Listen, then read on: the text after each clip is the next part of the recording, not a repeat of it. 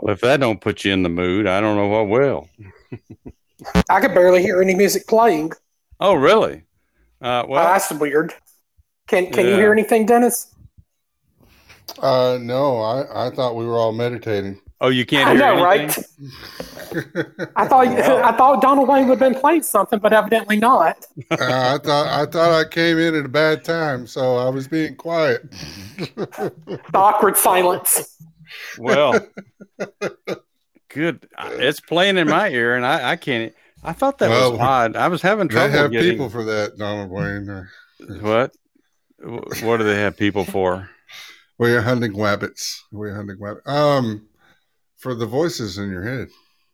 Oh well, it gives me somebody to talk to.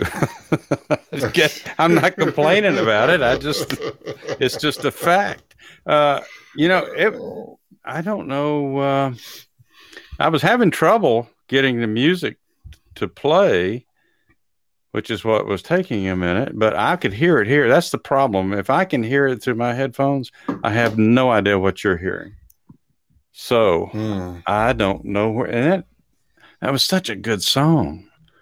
What could be? Oh, we're going to take your word for it. Oh yeah, I, I, I was grooving to it. I would say, I was having, I was up and dancing, and uh, but I, I thought I. So why would that be? Why would that be? technical technical department. Jeez. Yeah. Well, that kind of kind of bugs me here because I, I You know, I'm gonna be bothered by this. I'm gonna be bothered by this. George isn't happy. George and George is angry. Yes, George. Okay, so why is this with Robert and he's got he's got a new name now?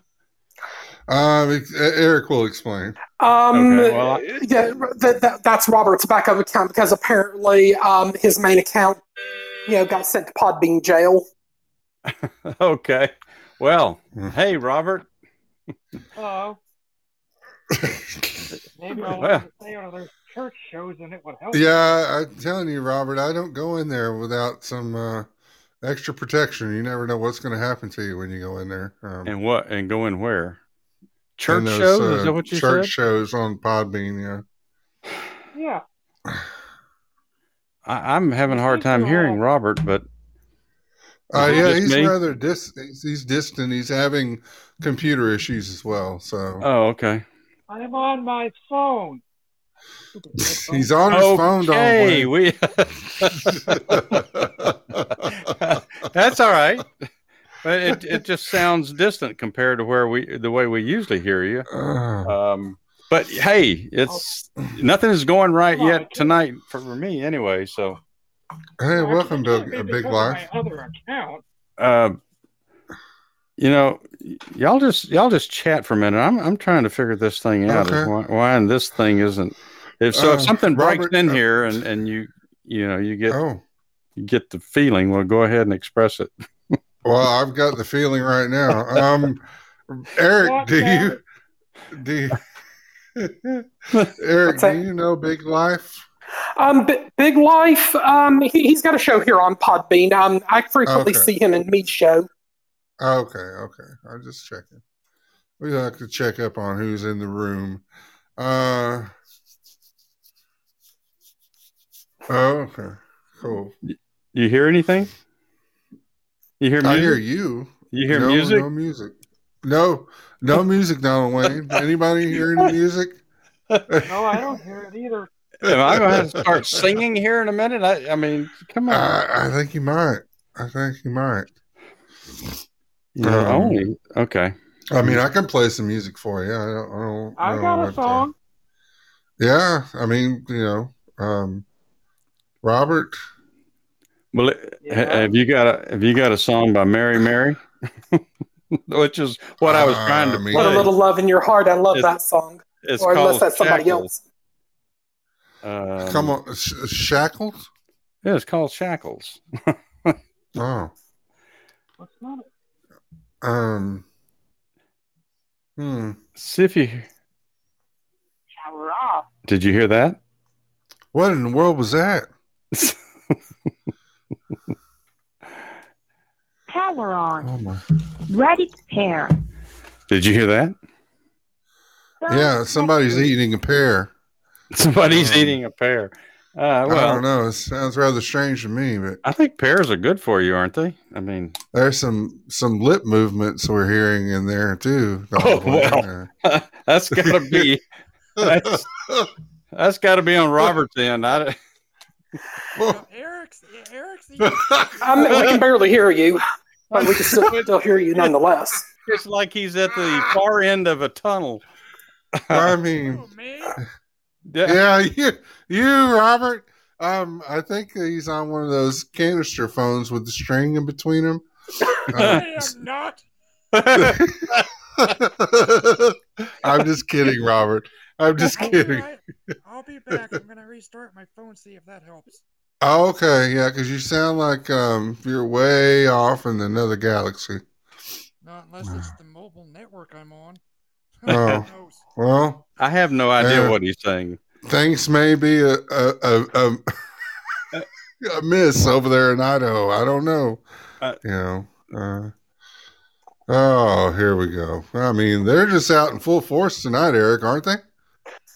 Yeah, I mean, I mean, the old man and John DeVito and slightly serious and and other friends, you know, you know, been trolled really bad. But but the one thing we say to these trolls, um, thanks for the engagement numbers, suckers. Yeah, suckers. I got another name for them, but I won't use that here. Hey, um, I, I'm not going to give them the flip off emoji in the chat like I did over at Telltales. yeah, that was a good one. I can't do the flip off emoji over in the old man show either. Yeah, well, they they deserved it. So Oh yeah.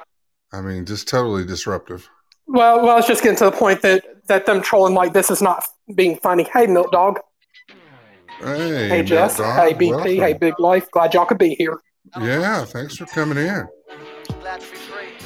Oh, I'm hearing some music now. Yeah, we're hearing something coming through there. You hear it now? Yeah, we're kind of grooving now, Donald Wayne.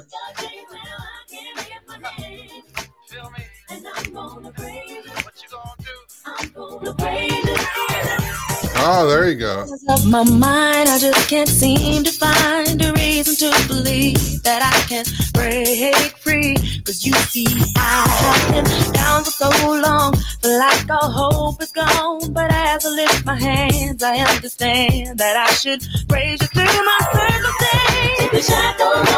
Okay. All right. Oh yeah, that yeah, that, that sounded good, Donald Wayne. Oh my gosh. It's not even Wednesday. It's, I mean, really. you know, I think we just, we don't even need an outline anymore. We just do whatever comes up at the moment. That's pretty much the way we've been rolling. Hey, uh, and Zombic and uh, Mitch Mousma. Uh, Say what? Mitch. I'm going to call you. No, Mitch. Um, Mitch, There's going to be some of these. I'm just going to have to break it down. Um, maybe we should just use the first four or five letters. Yeah, um, that's all. I'm gonna- So Ezo, Mitch, All uh, right. Rican. Is that Robert? Uh, Robert is Rican. Um, Is he you Rican? Put some cologne on, but Hey, Robert. Robert. What? Hey, that sounds a little better. Sound a little better. Sounds a little better, yeah. Oh my in the god! world is going on here with my phone? I don't know. There's all kinds of technical difficulties tonight, Robert. Yes. Well, Um, you, you just add that to mine with the music department, and we've got a real good show, Robert. Well, I can't even hear you through my headset. I can hear you through my phone speaker. oh my really? headset don't work. Oh no. Um, is it one that you plug into the phone, or you've got a Bluetooth? It's Bluetooth. Oh, yeah.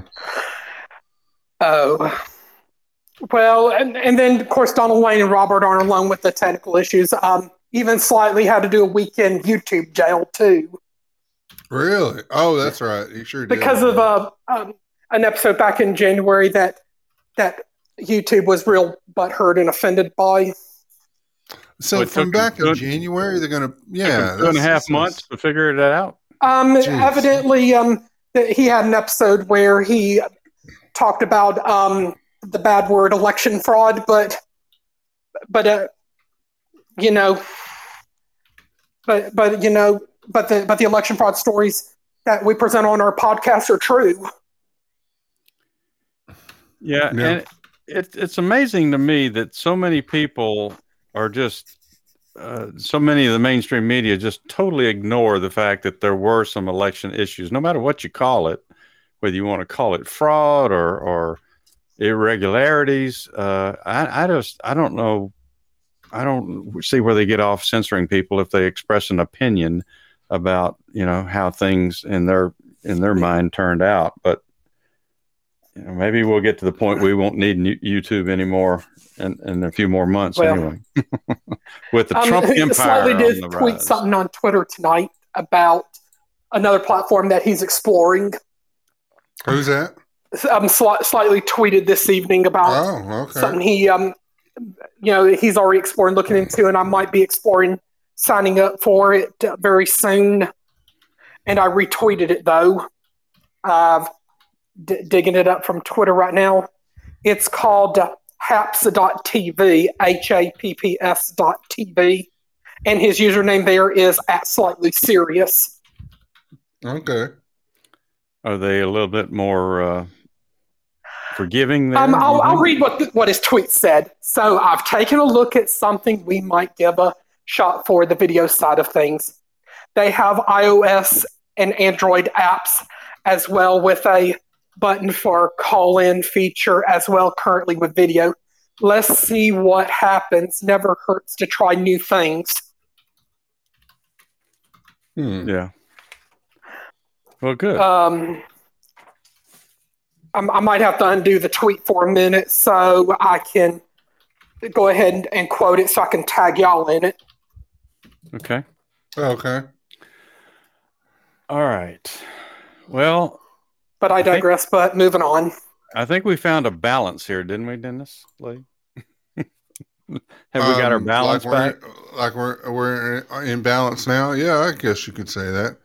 Um, yeah, well, that's true, BP. You never know. Um, um, yeah, I think we're we're back in some kind of rhythm there, Donald Wayne. And I'll also put the that link down in the chat if if BP, Jess, and Robert also want to check it out. Okay. So, what is this program? Oh wait, who was You that? disappeared again, Robert. oh, he's he's far away. I away. barely hear You're you. In the in the these must be in the back of the potato truck, Robert. Um, Well, Yes, I yeah. potato. oh my god, you uh oh, Uh, technology. I I, mean, I, I could what think of a couple of before? jokes, but I probably probably Nah. won't go there with about cell phones. and funny, welcome. Uh, hey, Marilyn, welcome. Um, yeah, but you know, Okay. Well, hopefully, uh, you know, we you can get it to where we can hear you a little bit, Robert. uh, so you got a story about stuffing something there, Donald Wayne? Um, Stuffing something. What? Thanksgiving? Is this Thanksgiving already? break out the turkey. Uh, Gotta- I mean, Got to get the bird out. I I, I do want to. Unfortunately, you know the the night was was was going south before we ever started Trice Talk tonight.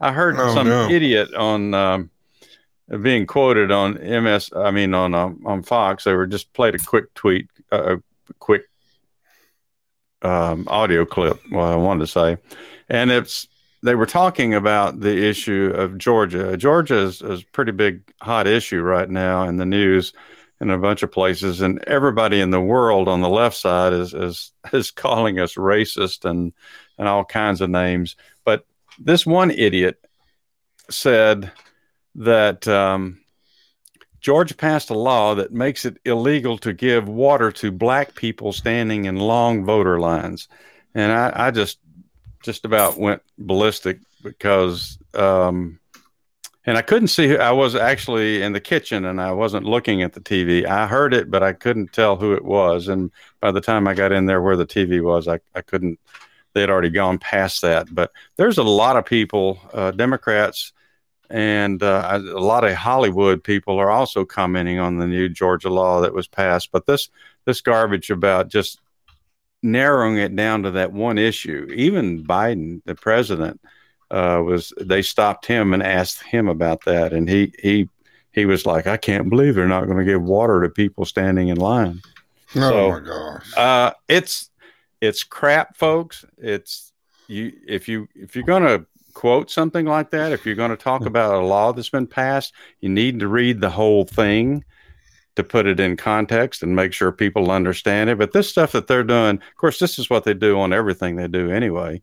But I just heard that, and and of course, I did a, uh mini pod on it last night, a rather longer one, more than I usually do, all about that Georgia voting law, and and then comparisons to some things that are being done with the um, uh, the HR one bill. So, but that water thing is really driving me nuts. And some guy talked about, I think it was a pastor talked about, I can't believe you're not going to let us give people standing in line peanut butter sandwiches. Well, first of all, I don't know that I would want a stranger to come up to me and give me a peanut butter sandwich anyway. But I didn't know. Have you have you ever stood in line long enough to to, to get hungry and need somebody to give you food? Well, I tell you what, um, is it really this, you know, the uh, state's responsibility to feed your ass and water your ass while you're in line to go vote? Is that you didn't have to come down there and vote in the first place? I mean, really, go to the bathroom before you get there. Make sure you eat lunch. Make sure you bring your own water. I mean, you may be at a facility to where there's people out in the parking lot, like when I went to try when I for when we voted for the presidential election, that were out in the parking lot giving water to individuals. Um, but even those were skeptical. Like if they thought that you looked like you were a Republican, they're like, um, you know, maybe this water's free. I don't know, but it's not. You know, the state's not setting up uh, facilities to you know the, the the all the all the stuff to make sure that you're you know catered to while you're there. Just get your ass in there, vote, and get the hell out. Well, the I problem what- in Ge- in Georgia was the fact that a lot of these voter rights groups, you know, which most of them linked to Stacey Abrams, were going out there last year, and they were, uh, I mean, they were literally taking things. You know, they were probably taking food, and they were taking water and drinks, and and of course, but if you read the law, it, it's talking about you know partisan groups that go out there and do these things and you know if it's a partisan group and they're standing there giving you something they're going to say something to you about who you're you know who you're going to vote for um, but i'm you know and, and they blame uh, republicans in the state for the long voting lines in, in the black communities around atlanta well i got news for you if, if you know the law in georgia you know that each county is responsible for their own uh, voting operations. They're, you know, they have county people that organize that, and they're responsible for having these uh, facilities open for people to vote. So if you don't have enough of them open, then you need to be complaining to the counties and not and, and not the Georgia state government. But this this thing about they're just targeting water, and then when they made it a racial thing, that that's what got me going. Is just you know everything they point at right now is has something to do with race. Anything they want to pick out. But this thing about water, I'm like you. I've never stood in line more than maybe two hours, and I've seen people have to get out of line. And generally, people will hold your place and let you come back if you have to go to the bathroom. But but this thing about you know the water was one thing, but now they're talking about food. I just personally I wouldn't want to eat anything while I was standing in line. But if I if I thought I was to get real hungry, I might grab a uh, a Snickers or a you know pack of crackers or something that I can take with me. But this thing of feeling like you've got to feed people standing in voting lines, I just it's it's just ridiculous. That's the first time I'd ever heard that in my life.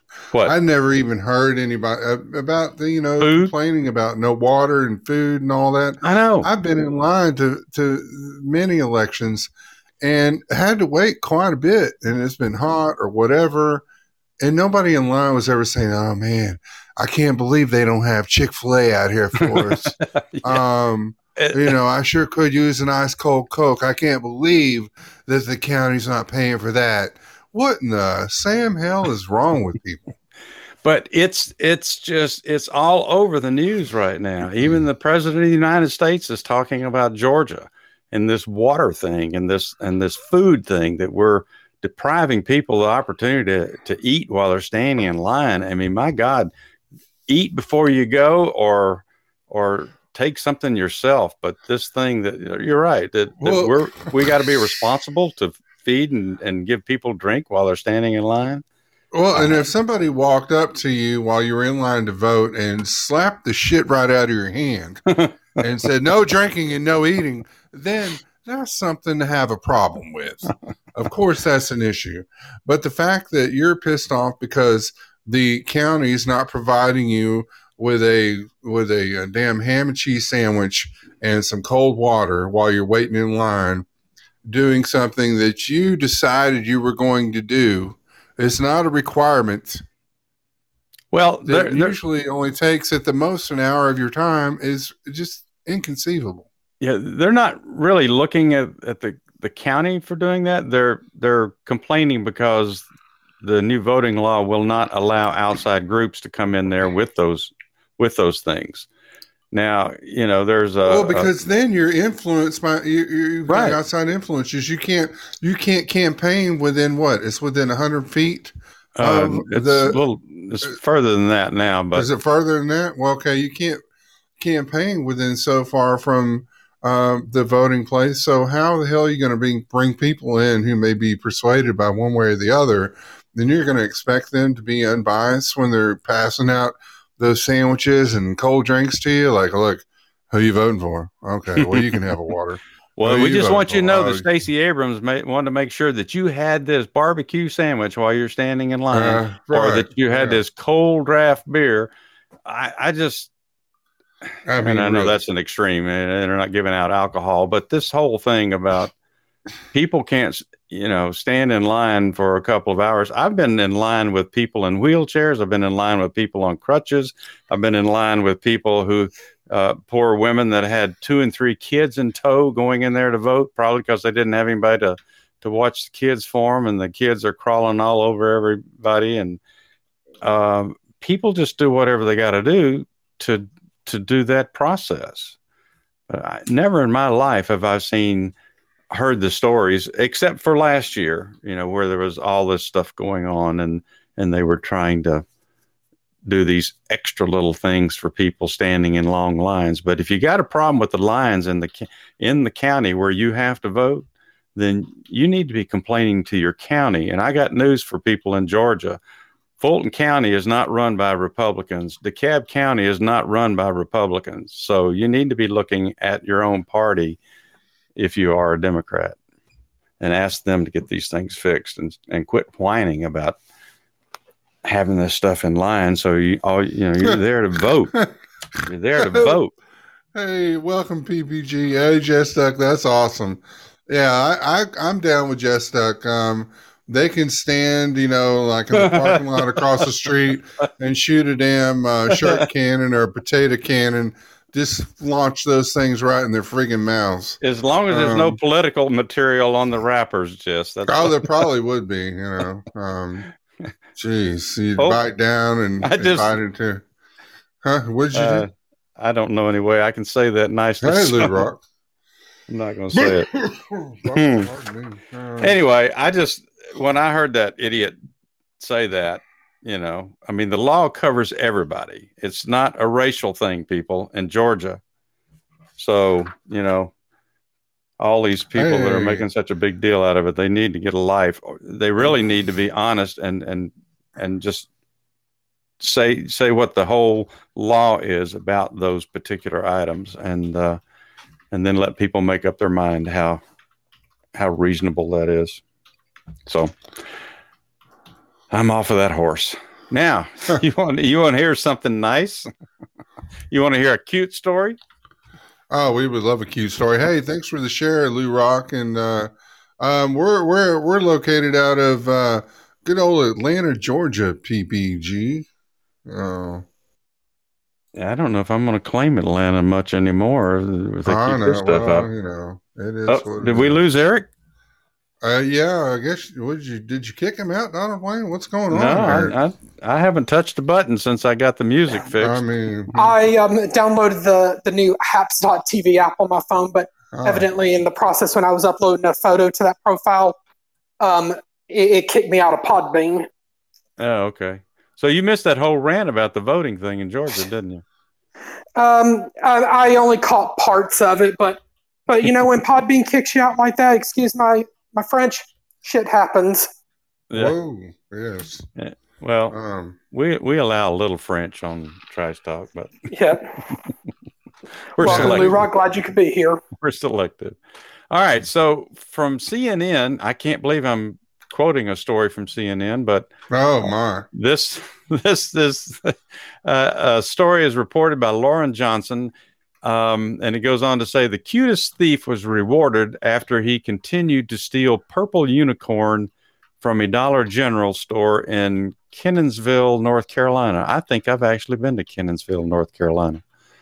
Um, if it's close to Jackson, North Carolina, but um, the business called Animal Control on Sisu a large male stray dog because of his repeated thievery. So this dog kept going back into the general, uh, the Dollar General, and and stealing this one purple unicorn. But he had, had come to the store five times to steal the same stuffed animal. Uh, however, when the uh, animal control came, um, instead of the dog having to leave empty-handed, the it says the Duplin County Animal Control Officer who went to pick him up ended up buying the toy for Susu instead. So went uh, that county officer, animal control officer, bought that stuffed uh, unicorn for Susu, Sisu, something like that. Uh, the department posted pictures on social media Monday of him cuddling his coveted treasure at the county animal shelter, and his Oh. story went viral. Um, he said, This is what happens when you break into the Dollar General consistently to steal the purple unicorn that you laid claim to, but then get animal control called to lock you up. Says for breaking and entering and larceny. but the officer, um, and, and it was posted on Facebook, but they say because of the story being posted on Facebook, uh, Sisu and his unicorn were quickly adopted one day later according to animal services. So uh, you don't know whether people were adopting Sisu because of the unicorn or because of Sisu. It's kind of a cute dog. It kind of looks like a maybe a pit bull mix, but um, I will try to post that picture on Facebook. And uh, but it was cute. Yeah, I actually, um, once I saw that, I, I, uh, I actually had seen that on uh, a feed when I was looking through stories earlier today. Oh, did you see the animal? That- yeah, he was just laying his head on that little unicorn. I thought that was cute. Sweet little dog. Yeah, Yeah. it was. Um, well, you know, go from something sweet to uh, salty. Um, Salty. salt, salt in your wound. Actually, um, there's a story that in Maryland they found a World War II. Um, um, I believe it was a uh, cannonball or something like that. Yeah, it was a cannonball, and uh, and had to detonate it. Um, this is a story by Doa Madine. Uh, I'm probably butchered yeah? that name. Oh yeah. Sorry about that. yeah, exactly. Um, so a bomb squad safely deactivated a live Civil War era piece of ammunition after it was discovered in Maryland last week. Um, and it shows a picture of it cool, uh, too, which is pretty cool. It actually looks like a old rusty globe. Um, a homeowner contacted uh, contacted the state's fire marshal after being given what seemed to be an unexploded cannonball that a family member found near the Monocacy battlefield in Friedrich or Frederick, about 50 miles west of Baltimore. Um, and officials confirmed that the explosive was live. Can you imagine finding something that old? Well, I guess you know they I've have heard- a bunch of uh, Yeah, I've- stuff from that Vietnam that's still like that too. yeah. I've heard that some of those cannonballs can be, you know, still a danger. Wow. Um, bomb technicians, uh, right? BP bomb technicians moved the cannonball to Beaver Creek, uh, Beaver Creek, Beaver Creek Quarry in Hagerstown, where they conducted an emergency disposal, according to Maryland State Fire Marshal. As proven today, the finding of military ordnance from the Civil War is not uncommon in Maryland, and these devices pose the same threat as the day they were initially manufactured. The fire marshal's office said that would be horrible to run across that and, and something actually happened to somebody. Um, people are encouraged to report such discoveries to authorities and remember that even vintage artifacts can be deadly. In 2008, a man who collected Civil War relics died after a cannonball he was attempting to restore freaking exploded.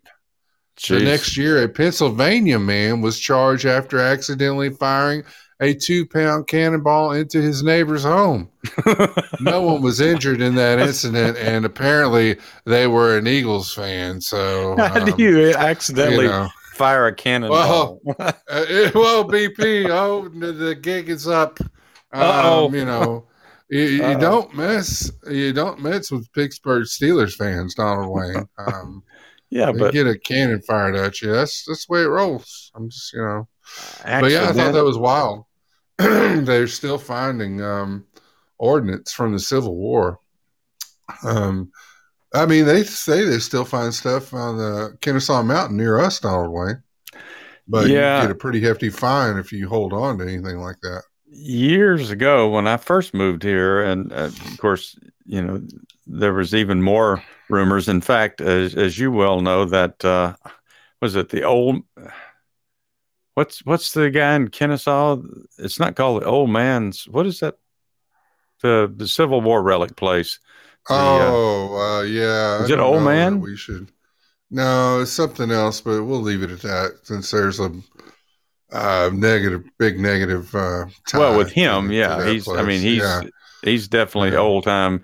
But It's a used- Civil War collector's store. Let's just put it that way. Yeah, he used to carry uh, have a lot of uh, relics in there.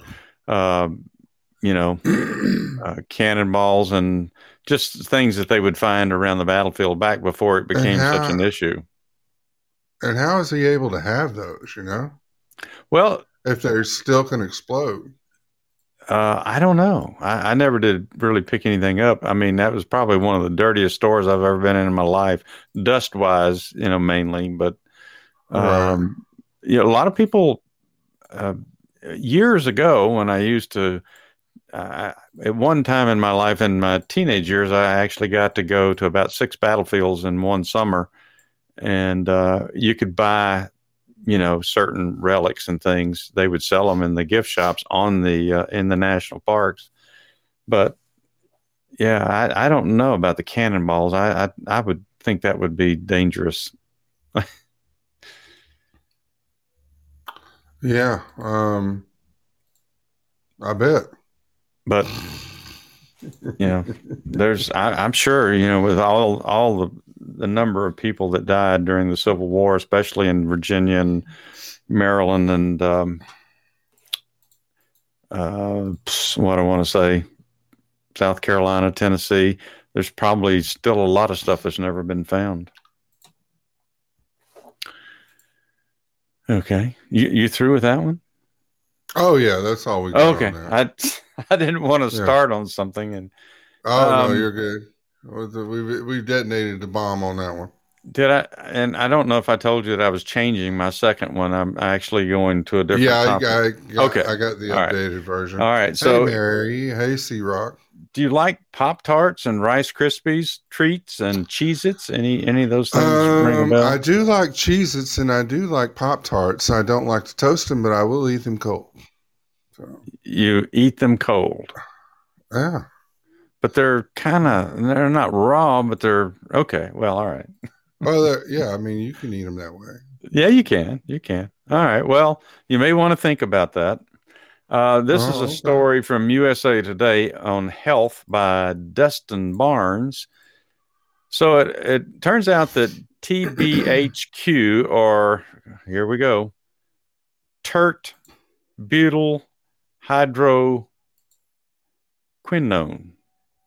maybe, is Oh, used to ex- QAnon, huh?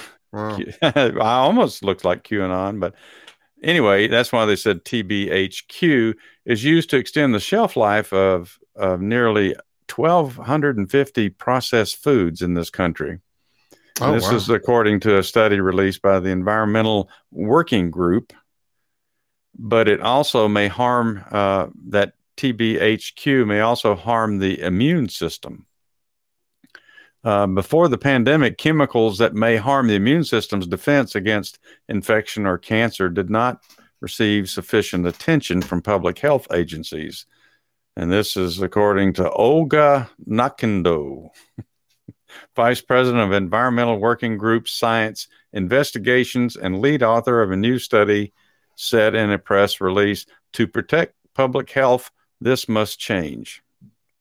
Uh, her advocacy group is calling for the U.S. Food and Drug Administration to reconsider the permitted use of TBHQ in processed foods, as well as urging the agency to test all food chemicals for safety.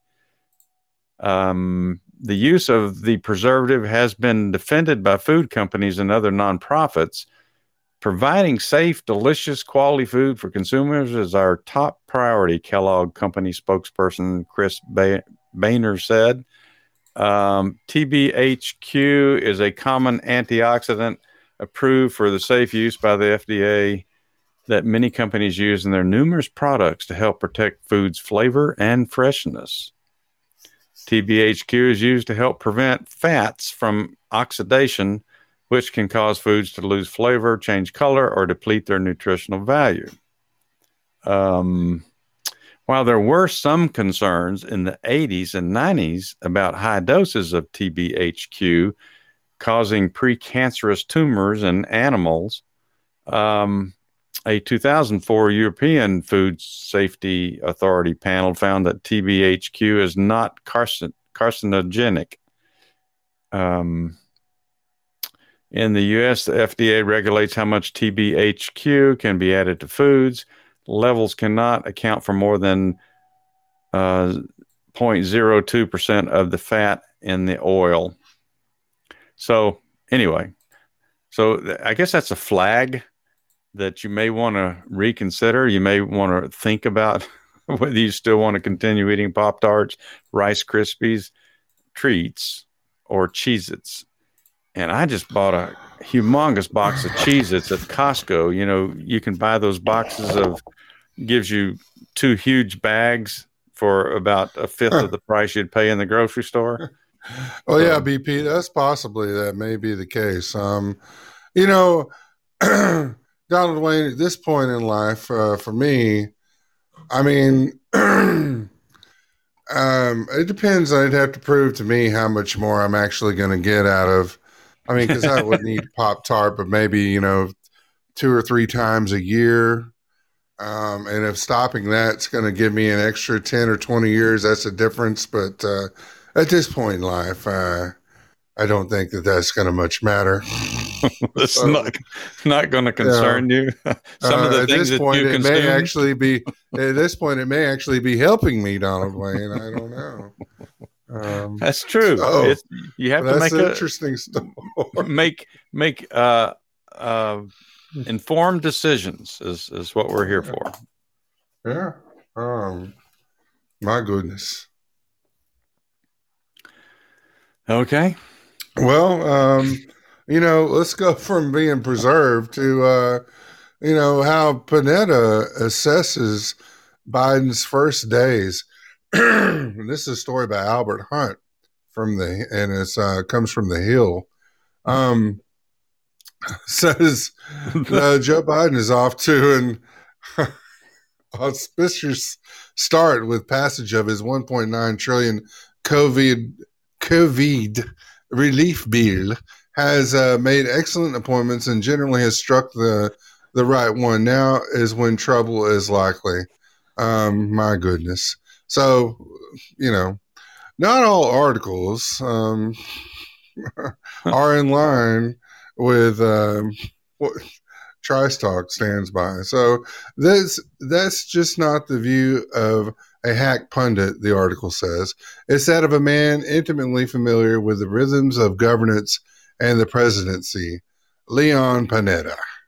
He doesn't quite get the wise man all the establishment accords former top Republican Jim Baker, but Panetta's credentials are impre- as impressive. Former White House Chief of Staff, three top cabinet posts, and unlike Baker, Panetta won elections, eight to Congress from California. it's a strong start when you pass a major piece of legislation in the beginning of administration, he told me during a recent half hour phone conversation. Um, it conveys a clear message that president knows what he wants to do and is focused on getting things done. Um, really? Um, uh, one caveat, uh, caveat, caveat, uh, mine, not Panetta's, is that Biden is getting credit for going big and bold, which he did, but it's supposedly in contrast to Barack Obama's 2009 more timid approach on in the financial crisis. Really? Um, that's false history. Obama, with House Speaker Nancy Pelosi and the other Democrats, sought more than 800 billion, but had to scale back a little as there weren't the votes in the Senate. Obama could have gotten a bigger package, allegedly, by adding tax cuts to help the well-to-do, and he smartly rejected that. I mean, this article for really. Um, Panetta, who started in politics as a Republican, switching over civil rights a half century ago, doesn't warn of troubled waters because of anything Biden has done. Oh, really? Um, it's that presidential honeymoons always have a shelf life. The president's job approval today is similar to three of his four most recent predecessors, who then saw a decline in ensuing months. Uh, Donald Trump started fairly low and stayed there, they said. I didn't know he Um, had a honeymoon. Yeah, I don't think that he even knows that he's married. Panetta cautions Biden of danger. He can't let the important focus on COVID and the economy so consume him that he's not tending to other responsibilities. Um, you know, um, those he probably won't remember. As a freshman House member, he worried President Carter did that on energy. Oh, really? You think? And we love Carter, but I mean, really. We love Um, Carter I- the I- man. Yeah, not, not the uh, president. and I love the peanuts. Um, the border with increasing numbers of migrants already is a huge problem. Panetta thinks it's foolish to get into a debate over whether this is a crisis. This demands putting immediate resources there, uh, more administrative, administrative judges and facilities. really, let's just put up more places where people can just wander around and swallow instead of fixing the problem. That sounds real good, Panetta. Um, Joe has to show he's tough and competent. The last damn thing you want is to be on the defensive. Uh, boy, yeah, he just looks tough and confident, confident doesn't he, Panetta? Um, Panetta recommends Biden make use of his world leader mantle and go himself to Mexico, meet with leaders there to thrash out solutions, or become a mule like Clint Eastwood did in that movie we watched a while back. Um, Panetta knows subsequent legislation will be harder. He urges the president to go big on infrastructure. He should go out of his way to make it bipartisan. If the Republicans give him a hard time, tell him to go to hell, but make the effort. Go ahead. Let's let's let him say that, Panetta. Um, yeah, let's get all those shovel ready jobs, um, or those Yeah. good green jobs, or we can just screw in light bulbs and uh, put up solar panels. Um, jeez, I mean, really. A former director of the Office of Management and Budget, Panetta raises the possibility of a carbon tax, which is supported by prominent Republicans like Jim Baker and former Treasury, uh, Treasury Secretary Henry Paulson, and would help in addressing climate change. yes, the Green New Deal. Oh, how lovely it is. Um, on foreign China, on foreign policy, China obviously is a priority. Panetta says the initial meeting between top li- diplomats was not a surprise. The way dogs sniff each other, both sides circled and checked each other out. Now it's time to get serious. Well, there seems to be a lot of sniffing going around on that side of the aisle there, Panetta, and I think you're doing part of it. Um, Well, that's a great thing to put in an article. Dogs Uh, sniffing well, each other. yeah, I mean, you know, but that's what we've that's what we're dealing with, Donald Wayne. Um, the, the difficult trick, he says, is to walk and chew gum, and um, you know they bring that up quite a bit, don't they? They must be uh, had they must have an interest in uh, you know in, uh, in in Wrigley or something like that. Um, so Double your pleasure. just, I mean, that's what they're looking for. The propensity of a new administration is to assemble what the president considers a top flight cabinet and then just bring them in for photo ops. Uh, Biden, Panetta notes, has a good team and should work with them. Does he? Does he really, Panetta? I mean, have you gone Biden? Because that's the new term now. Have you gone Biden? Um, and that's to anybody who is forgetting. I mean, just about, well, anyway, I'm not going to go there. The president's long Washington experience is a strong asset, though Panetta notes when you've been in Washington for more than 40 years, you're not always on top of changing dynamics. They are con- constantly changing. Um, but at least he admitted that he's been there for over 40 years. That's the only decent thing out of this article. Panetta urges Biden should hold regular press conferences. Biden held his first Yeah, that- last Thursday after more than nine weeks and acquitted himself better than the media did, not to please it preening uh, supporters, but for his own good. That's because he wouldn't even, he would be more gaffes um, than, than they could actually put in to, uh, to the screen for one day. I mean, Preparing Well, for those questions and his responses makes the president much more aware of the spectrum of issues out there, some of which he hasn't paid much attention to. No shit. Um, because he doesn't know there's even a situation that needs tending to. Um, the great danger for a president, the wise man notes, is a tendency to be isolated. Well, that about sums it up. And uh, Leon Panetta, I mean, really, take a look at that SOB. Um, yeah. yeah, I What- figured that'd be an article to get people fired up. Uh, and, you know, I thought since it was tied to the Hill that it was going to be, uh, you know, some half, you know, halfway at least in the middle. But You take I a mean- different direction. yeah, Panetta was just pretty much he's he's crushing over Biden right now. So, Yeah, and I don't know exactly what for. One of the funny things that I thought that there's a number of funny things that came out of Biden's press conference the other day, but um, was the fact that he said he was putting Kamala Harris in charge of, you know, taking care of the issues at the border. And then when the press asked Kamala Harris, she, she was evidently getting on Air Force Two the other day and asked her if she was going had any plans to go to the border, and she basically said, "Not yet." So, uh, nobody's going to the border. Biden, you crazy as hell. you think I'm Um, going down there? No, Hell no. no. All right. Well, she's a mess. yeah, that's. Um, mess, mess, mess. I mean, you know, Joe's got to. They got to figure out some more things they can lie about before he can have another press conference. I mean, you know. They've, Well, they've- yeah. I mean, he probably won't have one again until June. Well, they, they do have one now. They can they can spend a whole press conference lying about the issues in Georgia. So there you go. Well, they said that they didn't expect him to have one until maybe Memorial Day. So, um, or at least by the Fourth of July. well, well, there you go. There so you go. plenty of time to to to study those next ten questions. Well, you know, maybe they're they're working on them and they'll have something figured out by then.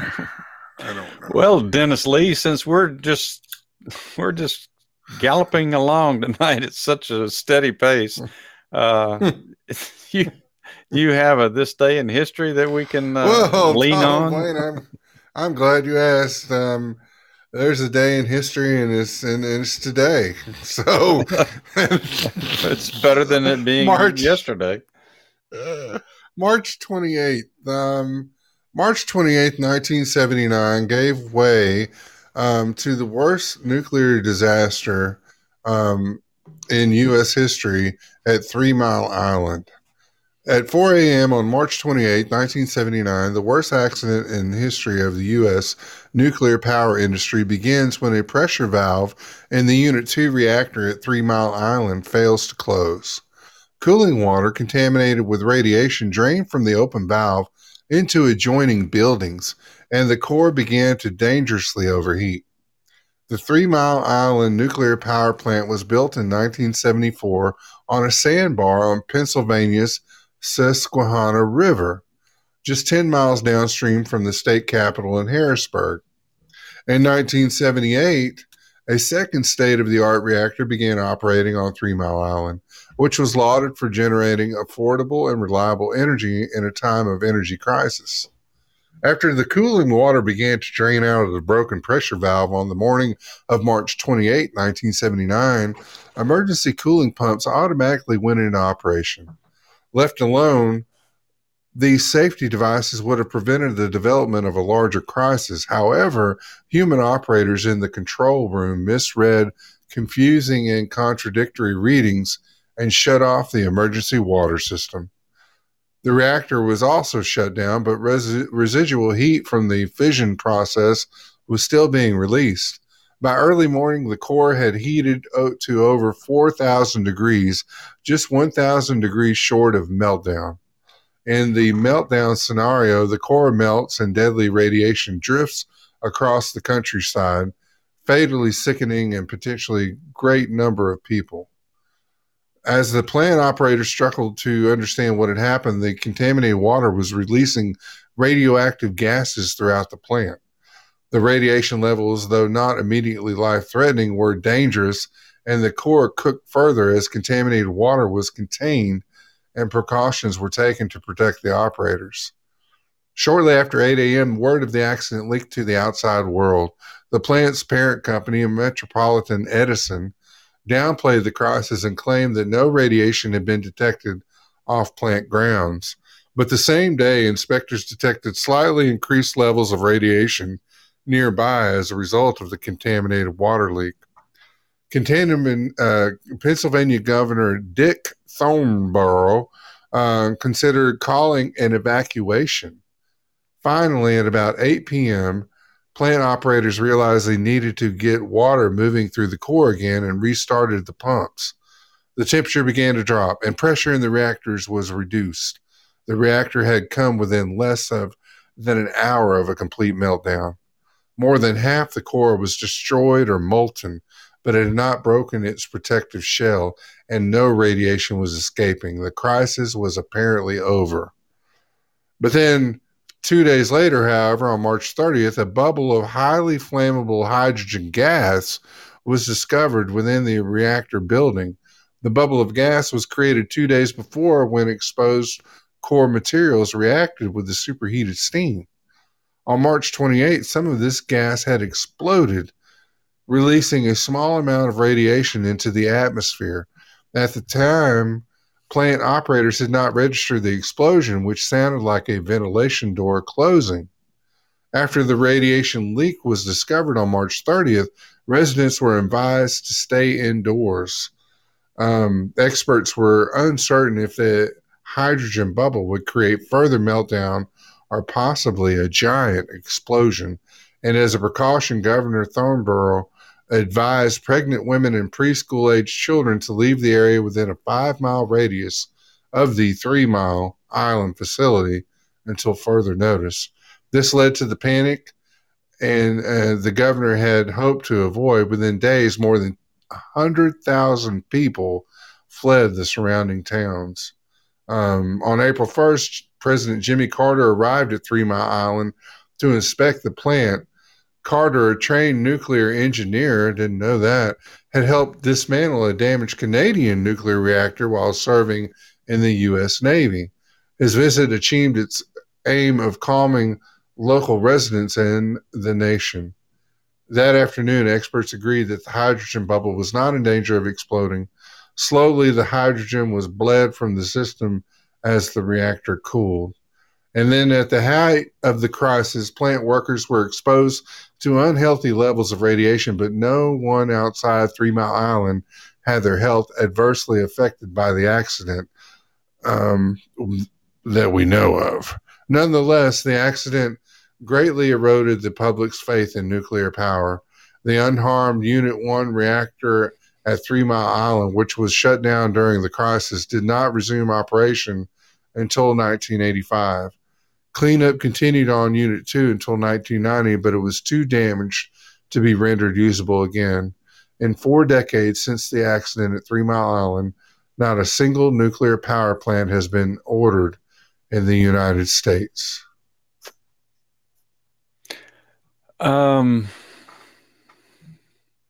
so that means the one on the Savannah River in Georgia was built before or around the same time as Three Mile Island? Because I think that's It the only other to one. I, been, yeah. uh, Plant that's the Vogtle is the name of that power plant. yeah. Yeah, it would have had to been around the same time, yeah. But but considering like seven years after Three Mile Island, you had the Chernobyl disaster, and then almost 25 years later, the Fukushima disaster. Yeah, the uh, Chernobyl one was was horrible, and if anybody's ever has has not seen that, uh, and and that part of the world hasn't recovered ever since. No, they said it won't. I mean, it's got another um, hundred Like- years or so left. Yeah, um, of, uh, it long or longer than that. yeah, and the the thing at Fukushima, um, that's a damn mess too. I mean, all that radioactive water, all that radio radiation that spilled out into the ocean. Um, Right. No telling what's going to come out of the ocean in about twenty years. So. But- Godzilla. But the only the only um, country that you know has ever had true success with nu- nuclear power is, of course, France. Right. Isn't that strange? You're right about that. Isn't that strange? Well, yeah, I, I kind of remember that. I remember as it as it happened, and um, but I didn't realize that Jimmy Carter had those credentials either. I knew No, I he had been in the Navy, but I didn't know that that's that's what he did. So I knew he knew how to grow a peanut or two, but my goodness, I didn't know. so that's uh, one way to make make the country feel better. Well, that's the, all the more reason you know Biden should go to the to the border in Texas or Arizona or California, so uh, it make everybody feel better about that whole situation. Well, does he have a Mexican lineage there somewhere? Or? No, no, just to show that Oh. there's really no crisis down there. Uh, oh, oh, needs to reassure us that there's no crisis Oh, okay. going on. Yeah. Well, Nothing, nothing we should be concerned about. he's forgotten there's a crisis anyway. So, uh, uh, you want me to uh, get the boys out, Donald Wayne? Yeah, they're probably they're probably antsy since they're they're running behind They times. are. Yeah, let me uh, let me get him over here for you.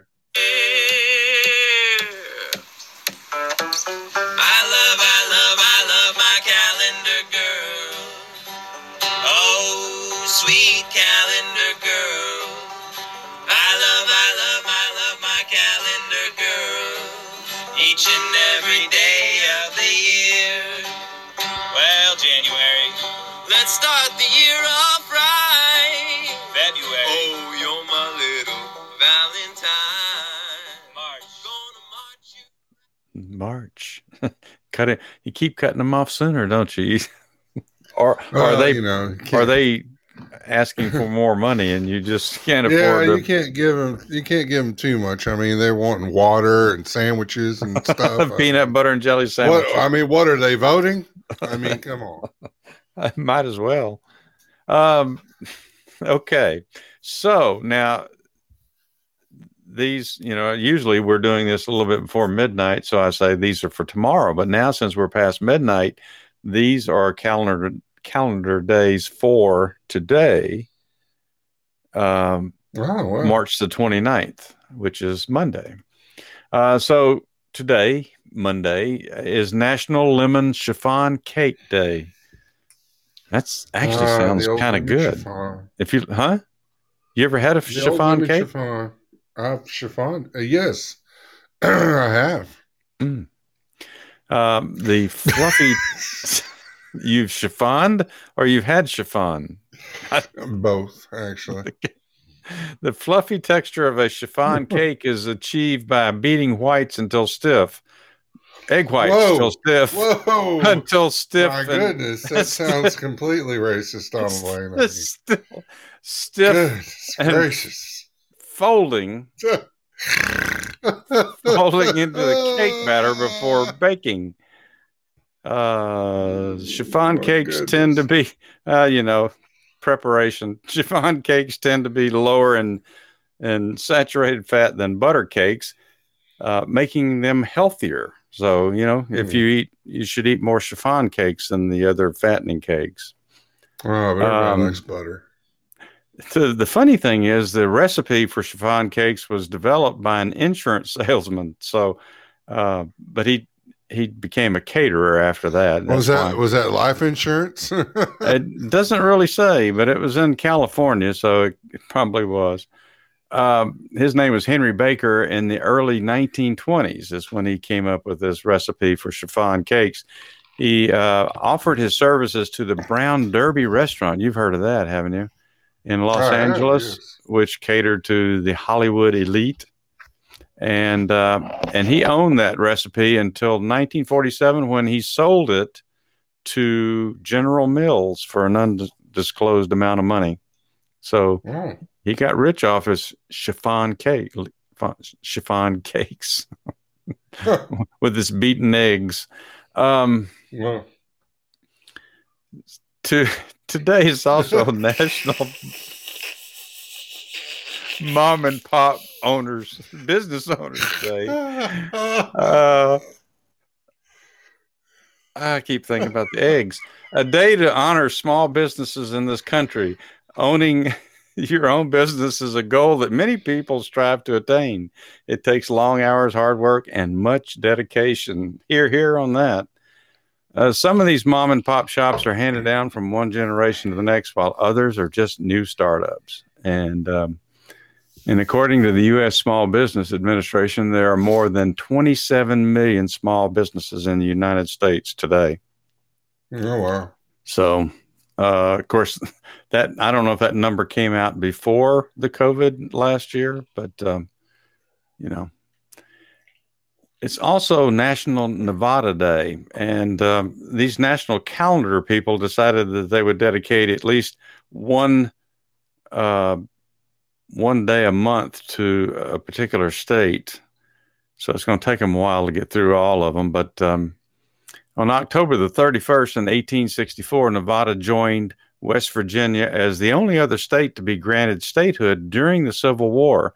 I didn't know they they were, you know, given that during the Civil War, but Nevada was the first state to vote also for the 13th Amendment abo- abolishing slavery.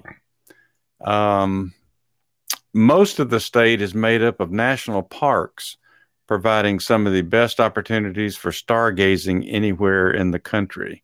Perhaps that's why Area 51 attracts so much attention and mystery. That's what they said about that. Uh, but I didn't realize that a majority of the of the state was um, allocated to state parks. Um, the the population was so sparse in Nevada when they applied for statehood because there's like a sixty thousand uh, limit or or base on population before you could apply to be a state, but they went ahead and and and let uh, Nevada, you know, apply for statehood, even though they they didn't meet the uh, population requirements at that time. Oh wow. Um, it's also National Vietnam War Veterans Day. And of course, that honors the men and women who served and sacrificed their lives during the longest conflict in the United States history. Over 58,000 people were killed in the conflict of Vietnam. Uh, returning veterans, unfortunately, did not always receive the respectful welcomes uh, that you know in later years were given to people returning from the Gulf War conflicts. But um, and even though that actually, you know, there was a lot of animosity against soldiers coming back from Vietnam back in Oh, the yeah. late 60s and early 70s, even though the majority of those people, there was a, a draft back at that time. And uh, in fact, I, I believe they reinstated the draft for that reason uh, for Vietnam to, to have enough people to go to Vietnam. But uh, even though m- most of these returning soldiers were, you know, inducted against their will in many cases, uh, people still blamed them for what went on in Vietnam. So, National Vietnam War Veterans Day is today on Monday, Hmm. and that's all we have. Um, Well, God bless minute, those there's one- served in the military. Yeah, I uh, I forgot. There's one other. I added one little side note since we don't have a, a show tomorrow night. Um, it's kind of a Or this tonight? day in history thing. Hmm? Or tonight, Tonight? Yes. Thank you for correcting me. we don't have a show tonight. Uh, we don't have a Trice Talk show tonight. Um, today will have been 136 years since um, Dr. John Pemberton brewed the first batch of what is known today as Coca Cola here in Atlanta, Wow. Georgia. Nice. Uh, I didn't know this. I'd heard some of the stories, but he combined coca, wine. I didn't know there was wine in the original formula, and other ingredients to create an elixir similar to that of a Parisian chemist, Angelo Marini. That sounds Italian to me, but uh, and that concoction was meant to cure headaches among other ailments.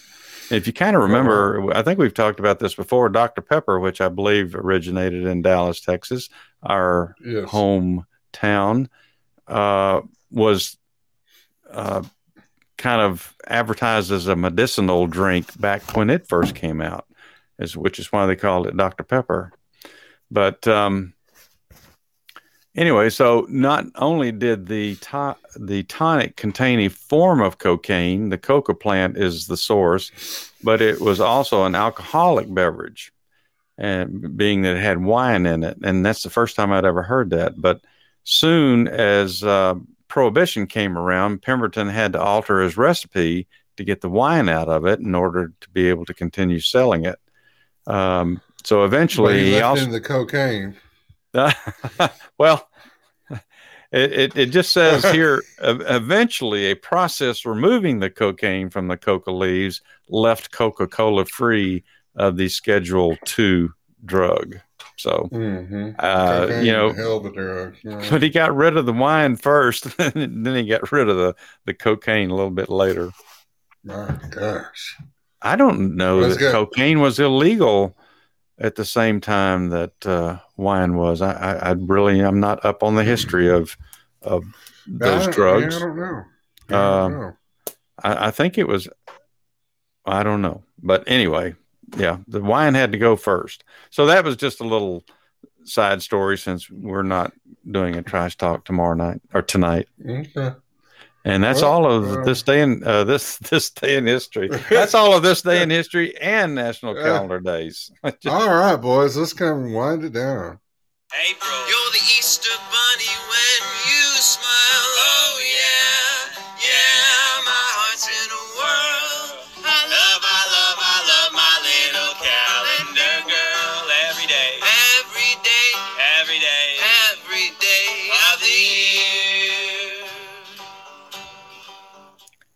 Thank you, there, guys. Appreciate it, boy. Wonderful job, wonderful job. We we never give Mm. them a hand, you know, for doing that. Well, I mean, you know, I'm ordering them some new strings. What the more they want?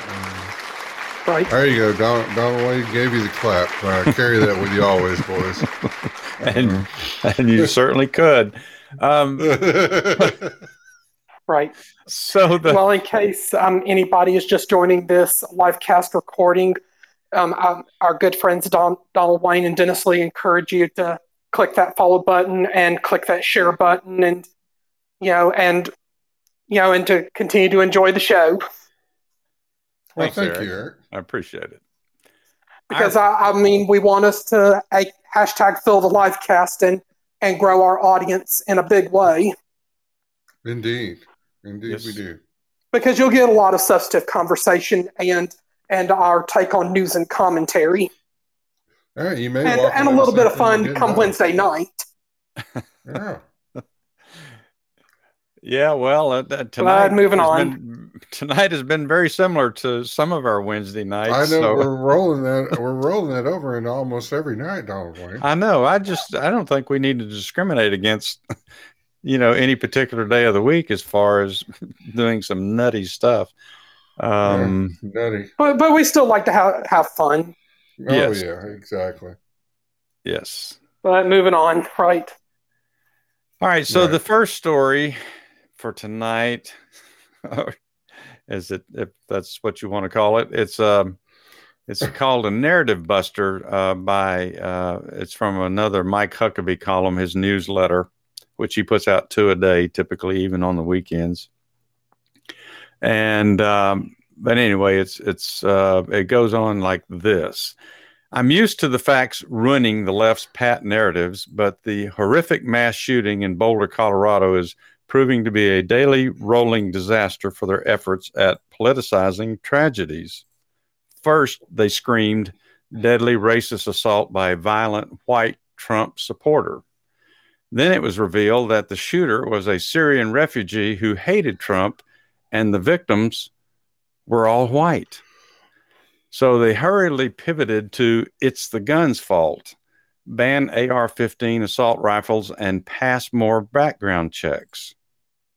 Mike Huckabee goes on to say, I told you yesterday that the, the father of heroic slain officer Eric Talley spoke out, saying his son was a strong Second Amendment supporter and would be appalled that his death was being used to push gun control. Um, now there are a couple of new narrative busters, Mike Huckabee goes on to say. Police announced that the shooter didn't use a so-called assault rifle. Rifle. He used a Ruger AR-556, which is legally classified as a pistol. And I I wanted to look that up today and see what that particular um, gun looked like, but I never did get around to it. I don't know if anybody has any knowledge of, of those time, types of guns, but um, anyway, it's classified as um, as a, a pistol, although it goes on to say that it, it has some of the characteristics of a rifle. So I'm not quite sure what they mean by that. Um, but also, the shooter did pass a background check to get that particular pistol. If he had bought an AR 15, he would have had to pass multiple layers of background checks already in place and waited longer. But it's likely he would have passed anyway because he didn't have anything in his uh, his history or, or there was no arrest record, so there was nothing to to disqualify him. Um, so anyway, Huckabee has a link to another article, which he usually does anyway, where he gets some more of his information. So he links an article from the Western Journal, and it's a story by Jack Cowhick. Um, he says that a Ruger AR 556 is a weapon that can function as a rifle, but is legally classified as a pistol. So I'm again, I'm not really up on that. So I don't, I don't know, I don't know why that is the case. Therefore, the vague assault weapons ban backed by Democrats like Biden and Schumer may not apply to this weapon. The classification of the suspected shooter's firearm led to hand wringing in the establishment media. As reported by USA Today, for the Colorado shooting suspect, the Ruger AR 556 pistol had another benefit. It made purchasing the weapon quick and easy. A rifle of its same size would have been subject to multiple layers of added scrutiny, including a background check that would have required several forms of ID and even fingerprinting. Um, I think we get don't we get fingerprinted when we get our uh, carry permit, Dennis Lee? Yes, we do. Okay. Uh, that, that's part of like the background check procedure. I mean, mine was about four years ago, so I, I've actually forgotten whether we did fingerprinting. Um, the USA Today reports reporters lamented that if the suspect had used such a rifle, he would have had to pay additional taxes and potentially wait months before the gun was registered. Leftists, of course, will not be content to ban only assault weapons. When the facts of a shooting don't fit their narrative, their solution is ever stricter regulations. The Democrats' narrative around the Boulder shooting continues to crumble at their feet, and it's been happening from the days uh, since the days of the massacre. The very day the shooting took place, leftist Julie DiCaro of Deadspin tweeted, extremely tired of people's lives depending on whether a white man with an AR 15 is having a good day or not. And she posted that on March the 22nd at 11:35 at night. Others suggested systemic racism, including activist Amy Siskind, who jumped to the conclusion that since the suspect was taken alive, he was almost certainly a white man, which is evidenced by her tweet. The shooter was taken into custody, she says. In other words, it was almost certainly a white man, again, in parentheses. If he were black or brown, he would have been dead. She posted that on March the 22nd at 9:40 p.m. The suspect was reportedly an anti-Trump Muslim, yet again shattering the perception of a white Anglo-Saxon Republican most leftists see when they think of a mass shooting. Additionally, the suspect passed a background check, disproving the idea that a system of universal background checks would have stopped the shooting. Meanwhile, Democrat politicians, including the president, continue to push for vaguely defined weapons bans that possibly or even likely would have not stopped the Boulder shooting. While Democrats will probably just course correct and find a way to reclassify the suspect's weapon so it is no longer an issue, the dismantled narrative does demonstrate a truth most knew from the beginning. Democrats will politicize even tragedies to the extent your constitutional rights are at stake, regardless of the facts they are confronted with. So Huckabee comes back in and has a final thought here. He says, There's no place left to pivot now except confiscate all guns from law abiding citizens. I expect that's been the game plan from day one, but they've gone to so much trouble to try to keep from saying it out loud. And this story is almost forcing him to do so.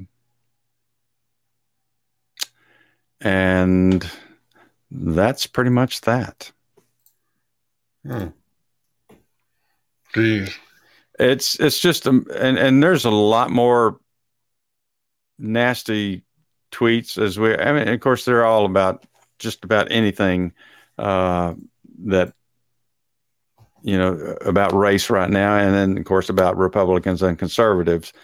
But um, it's just everything gets it gets pigeonholed immediately, and sometimes even before facts come out, just like they did in the Atlanta shootings. Um, people are so quick to judge and, and point fingers and say, we got it figured out and we know what it is. And here, several times, they've been proven not to know. So that's it for that. Well, you know, from uh, from one story that uh, to another that'll get you riled up. Now, this is another one from the hills, so um, you know we've already seen what their last article could do. this is by Alexander Bolton, uh, and this is one about liberals think it just, uh, Biden just made getting rid of the filibuster easier. Um, you think?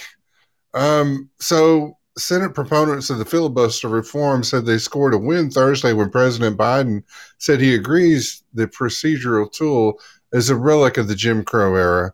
And um, actually, actually, I'm going to go ahead and pull it up. I have to real quick. I know we're we're running short, but um, let's see. Uh, Joe Biden on the filibuster um, because let's see, uh, because his his stance on this Well, he's flip flopped. Yeah, he has flip flopped. Of course, they, Uh, they let's see. typically do. Let's see if we, Well, that's true, Cummings. what's that? Uh, Cummings said his stance is what they told him. So I've been through seven presidents, eight now. And uh, I've never seen a time when the operating norm to get anything passed was a supermajority of 60 votes. No matter what, no matter what the bill is, it's filibustered. It's required to get 60 votes. You can't rule by a supermajority. You can't govern if you require a supermajority. And I think it's getting to the point where it's been abused, this idea of the filibuster or the threat of extended debate. And uh, I think the public. So now that's where he's in there with. Congress as a whole, Republicans and Democrats. That is when there when he is vice president. So if you go back to Biden on filibuster.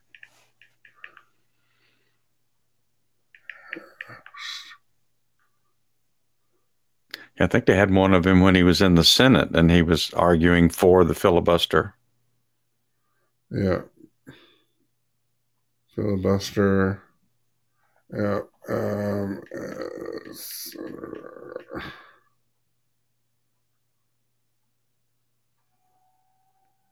and it may pull up or it may have already been made. Uh,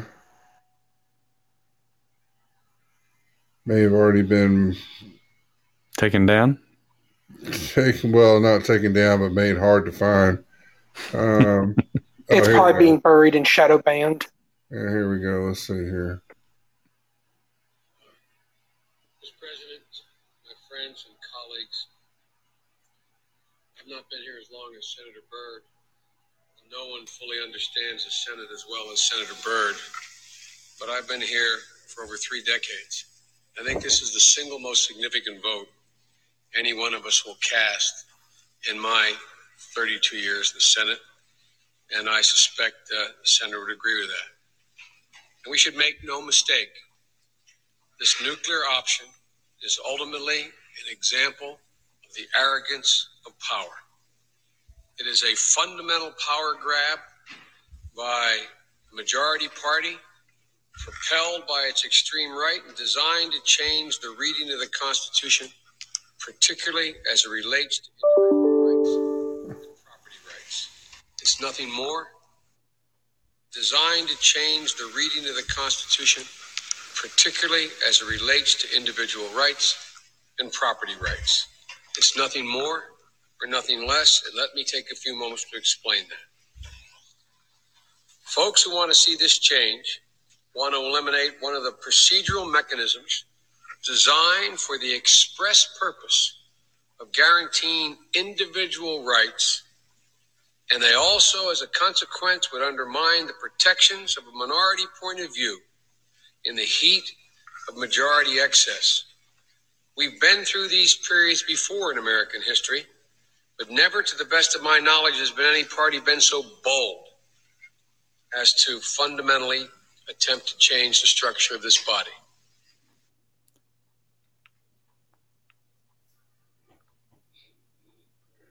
So there's plenty of documentation of him in the past being really pissed off because somebody wanted to stop the filibuster, right? Well, yeah. So, um, you know, and you got Senator Bernie Sanders said that Ber- uh, Biden's remarks from his first press conference as president um, would increase support in the Democratic cause for overhauling the filibuster, adding that it's no longer debatable whether it was a Jim Crow era instrument.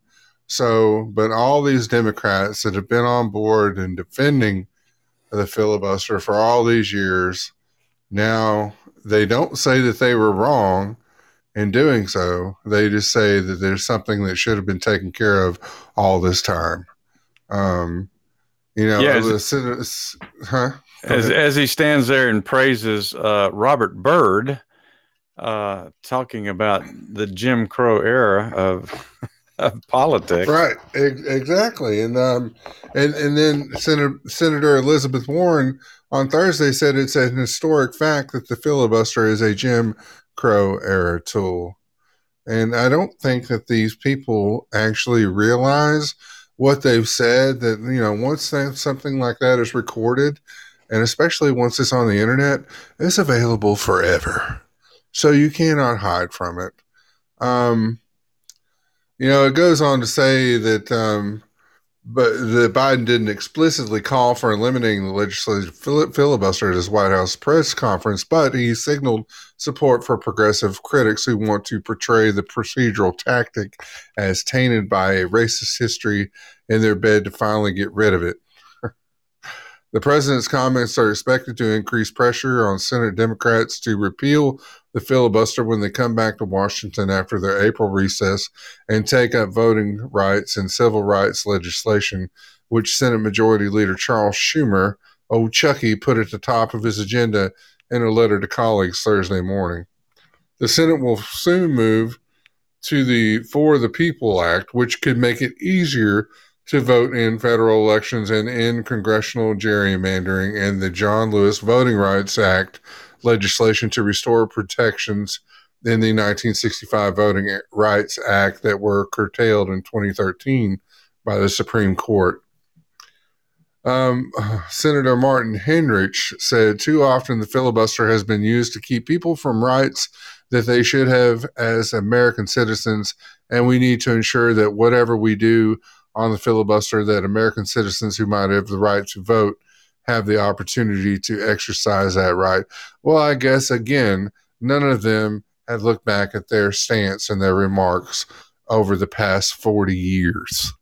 Um, you know, and it's it's just it's insanity.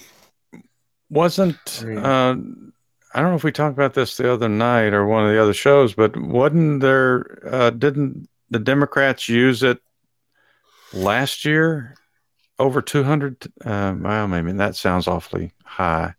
Um, Cummings mentioned something about that, I believe, uh, unless it was slightly, or uh, it might have got mentioned on both shows. I mean, but it was used. It's been used, you know, for the four years that, that Trump was in uh, in office, uh, and especially the last two when you know Democrats took over the House again. But yeah, it it's been uh, it's been used while Trump well, the was filibuster's been something that's been in place since you know our founding fathers were there. So, you know, and the and the Democrats that are complaining about it now had defended it vigorously back in the day. So, what if they were going to say that it needed to be changed? Would they not need to stand up and say, "Well, you know what? I know that this and that is out there, and and I was just wrong in my defending of it, and um, I've learned the errors of my ways." No, they're not going to do that. They're just going to say that um, it's a uh, it's a racist platform for um, the the right uh, wing Republicans to um, the to, for the far right to uh, you know to use to get their agendas passed, and uh, it's just not so. Well, like Joe Biden said, uh, the whole purpose of the filibuster was t- to slow down the process that sometimes gets goes too quickly through the House. You know, they uh, they have a tendency to pass things quickly sometimes when you know when they have a, a good majority, one party or the other. So the whole purpose of the filibuster was to slow things down when they got to the Senate, and then make them, you know, uh, nego- negotiate more or or discuss the bill more. Of course, it probably always take it to the extreme, but you know, Joe ben, uh, Joe Biden defended that uh, in one of his comments as well as the whole purpose of the filibuster. So now they want to get rid of it because they must feel real confident that they're not going to they're not going to lose majority in the 2022s, or they wouldn't wouldn't advocate getting rid of the filibuster because uh, that would come back to bite them if they lose control in 2022. Yeah. Now the def- definition of the filibuster. Now this is on Wikipedia, so you know, take that with a grain of salt. But the filibuster is a parliamentary procedure used in the United States to prevent a measure from being brought to count. The most common form of a filibuster occurs when one or more senators attempt to delay or block a vote on a bill by extending debate on the measure. And how many times have we seen that on the Democratic side? I wish what I was trying to find is who, what side has used the filibuster more. Um, the the uh, the most uh, see this says the Senate rules permit a senator or a series of senators to speak for as long as they wish on in, uh, uh, and on any topic they choose, unless three fifths of the senators duly chosen and sworn vote to bring the debate to a close by invoking cloture under Senate rule. Um, number blah blah blah blah. So you know, I, and I'm not going to go on with any more of this article because it's too long and it's going to piss me off too much, and we've already running short on time. So I'll post it on our Facebook page that people Um, can read the rest of it. Y- You know, and I could uh, hear slightly saying, "Don't raise my blood pressure." Right, slightly. Yeah, yeah, yeah. Well, you, you've got the the damn uh, president of the United States when he was a senator, like Donald Wayne said, um, defending this vigorously.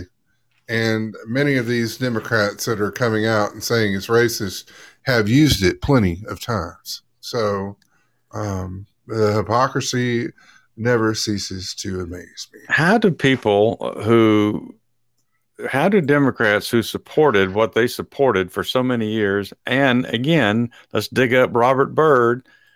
There's no way in the world Republicans could survive a relationship with Robert Byrd uh, in today's climate, but yet it doesn't seem to bother anybody that Joe Biden and Hillary Clinton and and and others, you know, just thought you know Robert Byrd was uh, Mm. the man. It's like they've hailed Robert Byrd as a political martyr. I mean, I have heard some people say that Robert Byrd changed his philosophy. He saw the error of his ways and and later years of his life, and that's a possibility. You know, we heard the same thing from George Wallace when, uh, you know, that he said that he had he had seen the light in the latter years of his life, or maybe that was after he was shot, but um, that he had changed, and and you know, a lot of people, Yeah, that they had their epiphany or come to Jesus moment. Right. And, mm-hmm. and But so to speak. regardless of that, still no Republican would survive that close a relationship with Robert Byrd or praising Robert Byrd today. Because as we know, Democrats love to dig up stuff that people did 40, 50, 60 years ago or their positions that they had at that time. Yeah, but dig up and, and present stuff that they did, and oh, all hell breaks loose. The problem You're a is racist sob for doing that. there's not it's enough like they've developed a selective memory of sorts. Right. there- there's not enough media in this country that that will be honest and hold everybody to the same standard. And uh, you know, Democrats know that. They know they've got to pass with most media, and uh, so you know, just like these statements they make, you know, about racism, that you can't have a story in this in the news cycle that doesn't have somewhere in there the word racist in it. So, but uh, that's that's the way the media has allowed it to become. Okay. Uh, well, probably because of the time, uh, we won't go into my last one either because it's it's actually another one. This is blood pressure night, Dennis Lee. Um. You know, and since I got on a, a rant there at the very beginning of the show about the uh, about those comments about water in Georgia, um, I, I'm going to hold off on this one at, at, at the last story that I had here because it's basically uh, some of the lies that Biden told about Donald Trump and, and his dealings with the border and his policies, especially the comment about where well, let me let me just give you this. I'll just do this because it's the very opening one, and this is from Biden's news conference the other day, uh, if you want to call it that. the idea that what I'm going to say, which I would never do, if an unaccompanied child ends up at the border, we're just going to let them starve to death and stay on the other side. No previous administration did that either, except Trump. I'm not going to do it. So says our articulate and highly functioning president of the United States.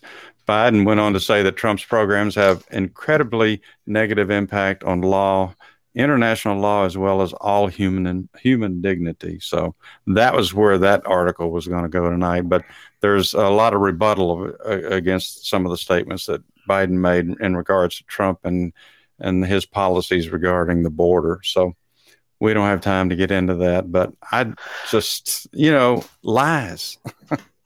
Yeah. And to say Well, a and I know another like, example too of lies. Oh, you know, when okay. Hil- Hillary and Obama were running in 2008, Hillary famously said that we have a, you know, a right to debate and to disagree with any administration, regardless whether they're Democrat or Republican and whatnot. But, but I guess you know, I guess Hillary and Obama and Biden they, they seem to forget that. Well, of course they do. They they only And then you have things- Republicans like like Bush 41 and Bush 43, you know, who are basically just as guilty. And then even some of the rhinos you have in the House and the Senate. Right. Uh, what was that? Um, yeah, I, I know there.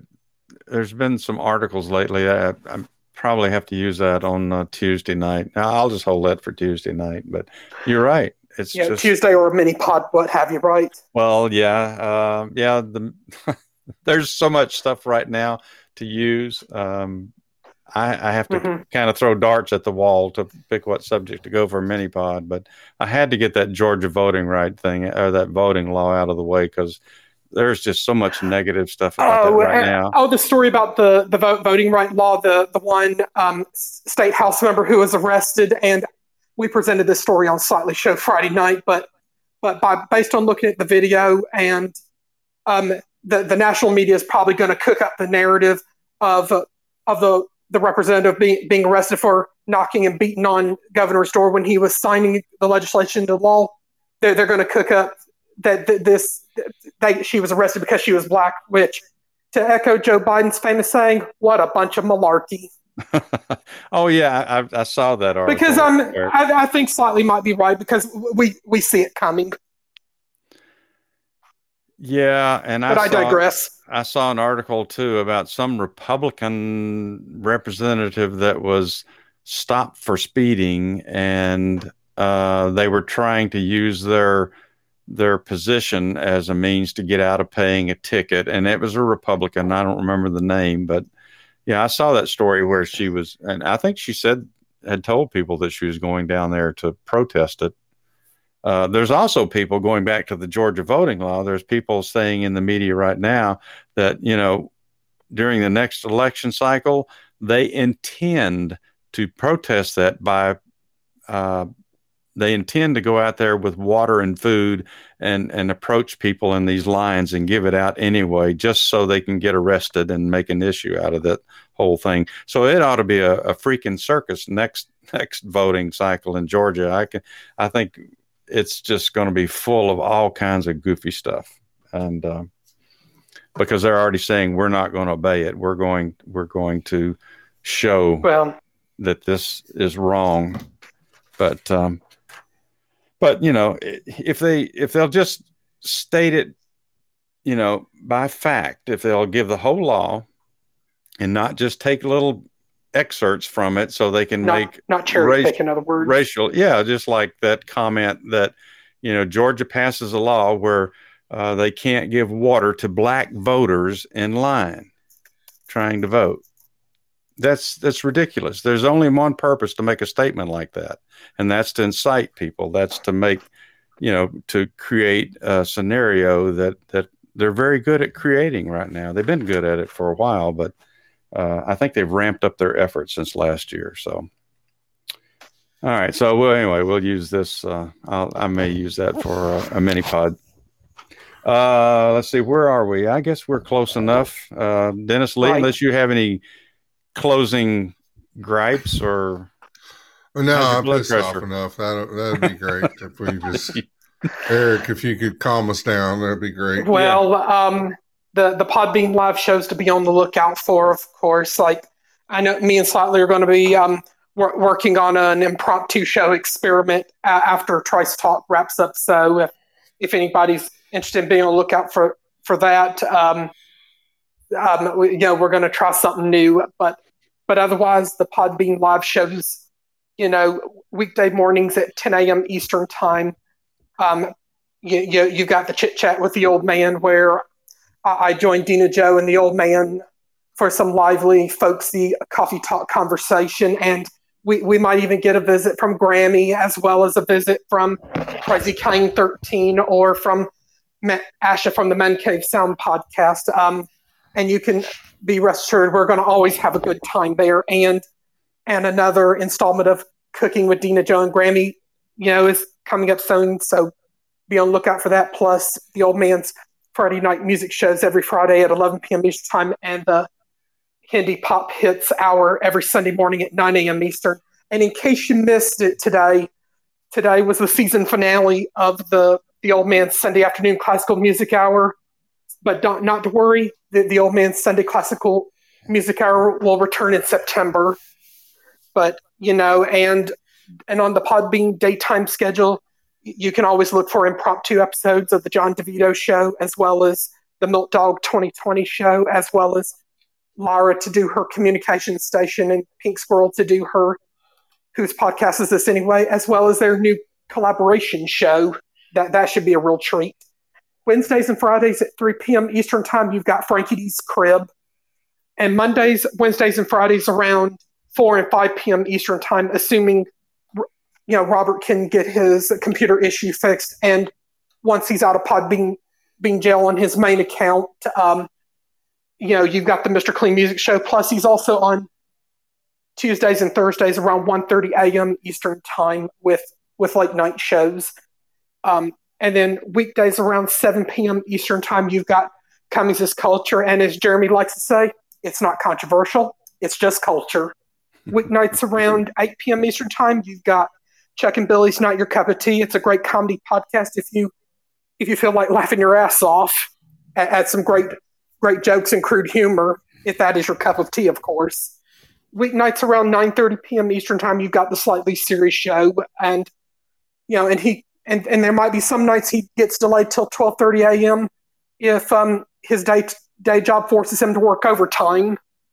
Um, and then weeknights around 11:30 p.m. Eastern time, you've got the Forgotten Teens music show with our good friend Chris, and then um, and then on the weekends you've got Chris Unplugged and Two Peas in a podcast, usually on Friday nights, and then Torch. He's an, another new podcast talent, and Crazy Town, and and and a few few more podcast friends who are just showing up. And on Saturday nights you've got Lyrical Laxatives, the It's Doomsday podcast, and and the hottest we- can show on Podbean at the moment is the Turfy Show.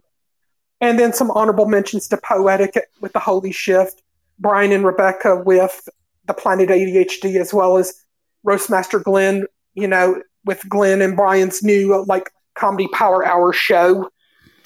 Um, you've also got, um, you know, I mean, plenty of great shows. And then this Thursday, April 1st at 6 a.m. Eastern Time, you know, Podbean welcomes back Ralph William with a new season of the Ralph William podcast. That should be interesting. And hopefully, you know, sometime in the next few weeks, um, he'll be cooking up a new season of his Friday night sex talk with Virgineers, which should also be a treat.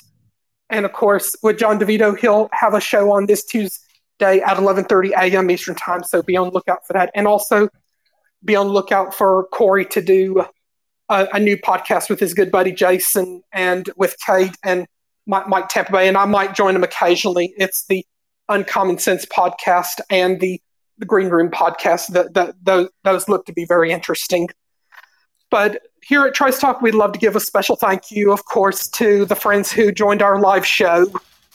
BP49, Jess Duck, C Rock, that's Corey, Lou Rock, James from the the Serious Show, Big Life, Jeremy from Cummings' Culture, Forsaken Heart, Robert, Naresh, Sober Mike, and a host of other great names who were fortunate enough to come into our live. You know, we couldn't do without you. And special thank you to the listeners listening to the published episode on on downloading, and look forward to y'all co- coming back to the live shows again soon. And speaking of live shows, you've got Dennis Lee here to, to tell you how, how you can get in touch with Trice Talk and Tall Tales of the Rabbit Hole, as well as where you can find previously published episodes and when the live shows go on the air. Thanks, Eric. Yeah, appreciate that, Eric. Um, yeah, you know, if you would uh, like to get a hold of us, put your arms around us and say it's going to be okay, do that on Twitter at Trice Talk WG Moon. Um, if you like to, if you have comments about the show, um, you know, uh, ideas, you're disgruntled, or you want to send pictures, go to Trice Talk 69PTS at gmail.com. We'd love to hear from you. Um, and make sure to follow us on Facebook at Trice Talk. We post a lot of the articles that we use on the show there, as well as the shows. Um, the uh, shows and the mini pods are posted there as well. Um, and then you can find us on Spotify at Trice Talk, as well as Amazon Music at Trice Talk. And we are on every Sunday, Tuesday, Wednesday, and Thursday at 11 p.m. in the Eastern Time Zone with impromptu shows and mini pods during the rest of that time. And Donald Wayne is doing an awesome job with the mini pods, I have to Thank you. say. Um, Thank you. Thank you. Um, the pod, the mini pods are on fire. They are. There's Appreciate just a flaming. And if you'd like to get um, explicit and um, you know feel the need to say a curse word or two or hear a curse word or two, um, you can do that on Tall Tales in the Rabbit Hole. Don't be afeared. And uh, you know we get uh, conspiratory and uh, talk about abductions and all kinds of other weird things, but um, no sickos or um, you know anything like that. You'll be booted and blocked but we're on every uh, Sunday, Tuesday, Wednesday, and Thursday at 9:30 p.m. in the Eastern Time Zone, and we greatly appreciate all of you. We couldn't do it without you. We love what we do, and just simply thank you. Yes, we we we appreciate everybody spending time with us. Uh, uh, y'all are the reason we have fun doing this, and uh, and we greatly appreciate it. And slightly good luck with your endeavor tonight. Hope that works out. Um, and Dennis Lee, after I do the closing thing, would you tell me if you hear the music this time? So I won't be. I'll be sitting here playing this thing, thinking it's going to going through. And uh, we'll definitely tell you, Donald. and, and it'll be one appropriate for the closing of the show. Oh, um, yes. Love you and God bless you, everybody. Got to get an engineer. Got to get an engineer. I need help. Um, so the closing thought for tonight is: let your smile change the world, but don't let the world change your smile. And Gina with Joe that, says that every morning. Wow, I like that. with that, You know, be the Lee? reason someone smiles. Yes. You hear that? I do. All right. I do. Well, that's a signal to turn out the lights. The party's over, Donald Wayne. Catch you all on the flip side. Stay safe, everybody.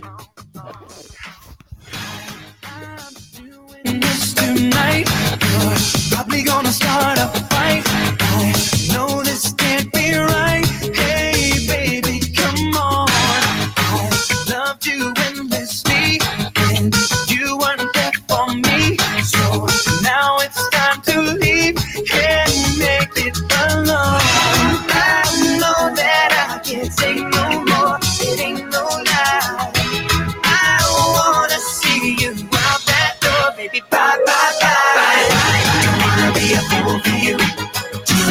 player and you gave it to me. She made me, but it ain't no lie. Bye, bye, bye. bye, bye. I really wanna make it tough. I just wanna tell you that I had enough. It might sound crazy,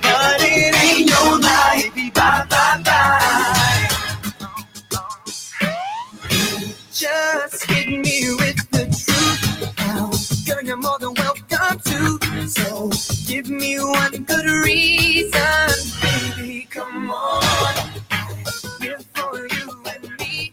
And now I really come to see that life would be much better.